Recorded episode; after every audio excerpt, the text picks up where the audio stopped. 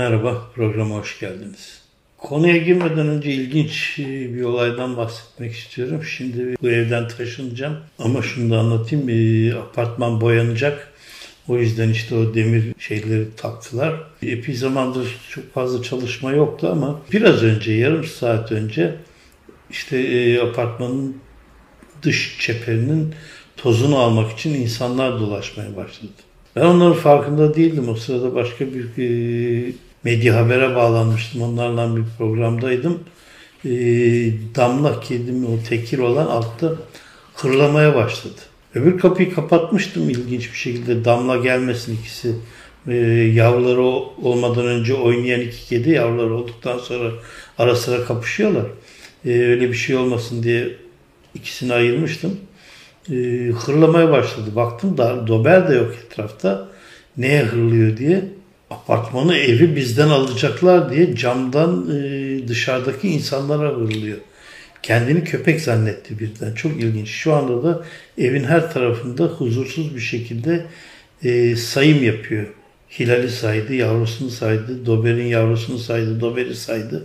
Geldi şimdi burada cama karşı oturmuş, onları seyrediyor. Evet, ilginç. Hiç böyle bir kendi evini koruyan, dışarıdaki insanlara hırlayan kedi ilk defa görüyorum.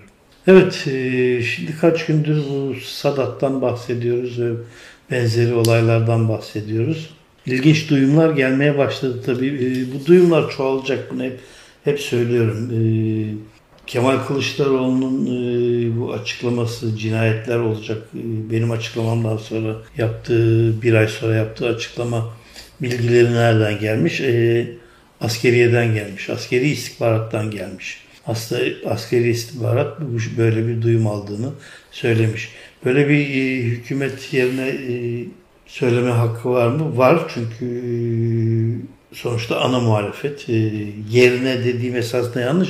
Hükümete de bunu askeri istihbarat mutlaka bildirmiştir. Yani bu kaç gündür konuşulan Erdoğan'ın nereden çıktı, yok böyle bir şey dediği olayı askeri istihbarat mutlaka Kemal Kılıçdaroğlu'ndan önce Recep Tayyip Erdoğan'a bildirmiştir ama Recep Tayyip Erdoğan böyle bir açıklama yapmadı, hiçbir zaman da yapmayacak. İleride mahkemelerde bu kendisine sorulur ve büyük bir olasılıkla bunu söyler. Es geçmişim, affedersiniz unutmuşum, ben zaten yarı Alzheimer'lıyım, beni tahliye edin derken bunu söyler. Evet, şimdi gelelim sadece bu mu? Hayır, hem Sadat'tan dolayı rahatsız olanlar, bu askeri şurayla beraber Sadat'ın ciddi rütbeler aldığını söylemiştim. Sadat'tan dolayı rahatsız olanlar ve hava sahası Amerika ve Rusya tarafından kapatılmışken Suriye ile bir savaşa girmesine, kara savaşa girmesine karşı çıkan komutanlar oldukça rahatsız demiştim. Yeni gelen haber, 67 komutanın, değişik rütbelerdeki komutanın istifa ettiği ve bunların Suriye civarında görev aldıklarının haberi geldi. 67 kişiden 3 kişinin istifası kabul edilmiş.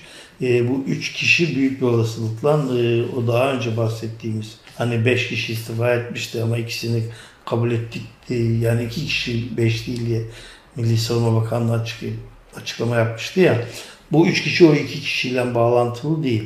Büyük bir olasılıkla o 5 dediğimizin 3'ününkini de kabul etmişler gibi geliyor bana. Bu sadece bir yorum. O 5 kişinin dışındaki bir 3 kişi olabilir. Ama 67 kişinin istifası doğru. Bu nasıl kanıtlanır? Bu öyle bir noktaya gelecek ki Erdoğan'ın bu ısrarı sonucunda biraz daha ilerlediğinde bu istifalar sesli olarak basına yansıyacak. Bu insanlar ben istifa ettim diye açıklama yapacaklar. Ondan sonra ister kabul edin ya da etmeyin diye açıklamalar gelmeye başlayacak. Neden şimdi açıklamalar gelmiyor? Çünkü büyük bir olasılıkla hükümet ve derin devlet onları, bu açıklamaları basına duyurursanız sizi FETÖ'cü diye hapsederiz diye tehdit etmiş olabilir.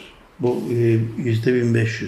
Evet, Türkiye'deki Sadat'ın kampları ne durumda derseniz, 2 ay önce kapatılmış, şu anda yurt dışında çalışmalar yapılıyor.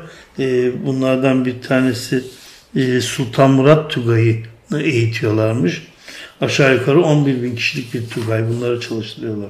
Şimdi burada ilginç bir şeyden bahsedeceğim size. Bu bana Bu bilgi 10-15 gün önce gelmişti ama Sadat'ın biraz su yüzüne çıkmasını bekliyordum.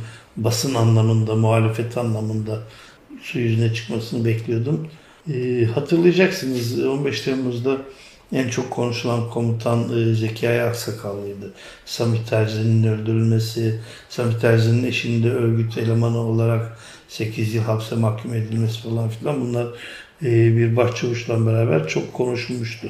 Hatta bizim programlarda Albay Hüseyin'le Demirtaş'tan yaptığım programlarda esasında Başçavuş'un telefonda baylok olduğunu ama bunun gizlendiğini de açıklamıştık programda. Şimdi geçen sene Zekai Aksakallı hiç ummadığımız bir şekilde askeri şura sonucu emekli edildi. Hatta ben de çok şaşırıp program yapmıştım. Yani Zekai Aksakallı gibi 15 Temmuz sonrası bu kadar kullanabildiğiniz bir elemanı ve emeklilik sırası gelmemişken hala kalabilme ve terfi etme şansı varken niye emekli ettiler acaba diye program yapmıştım. Bunun yanıtını pek bulamadık esasında. Yani sağa sola sorduk ve bulamadık. Meğer Zekai Aksakallı şu anda Sadat'ın ikinci durumdaki kişisi noktasına gelmiş. Bunun çeşitli nedenleri olabilir. Dediğim gibi Erdoğan Sadat darbesine hazırlanıyor.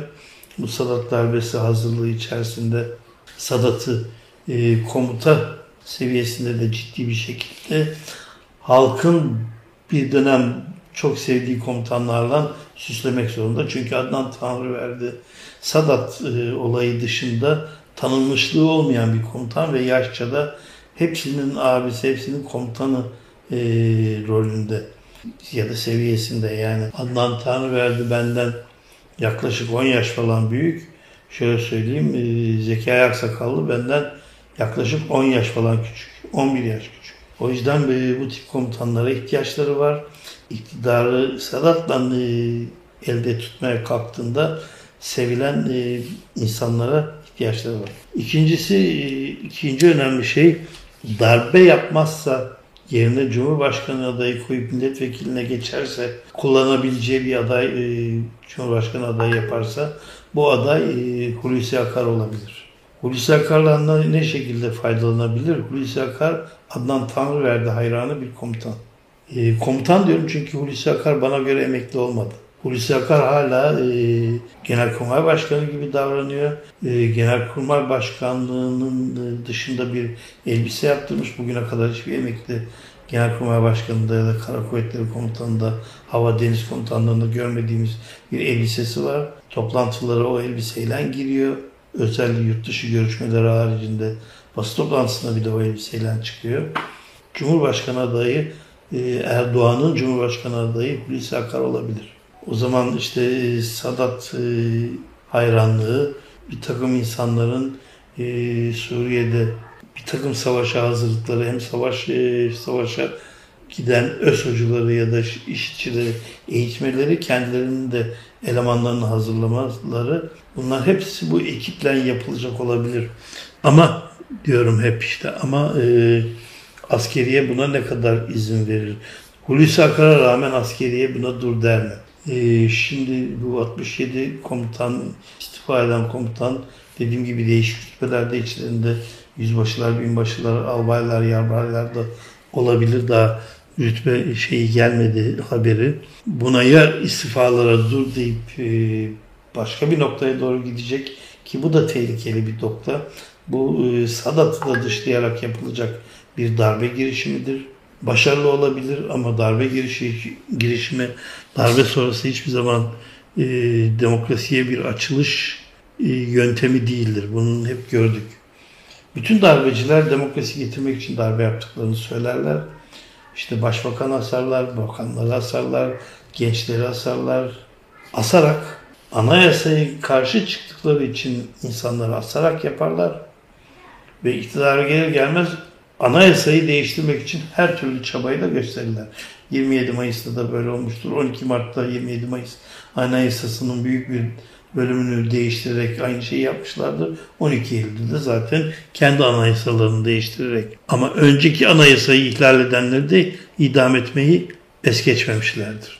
İki tarafın da beğenmediği anayasa, ama ben değişik beğenmedim deyip diğer tarafı asar.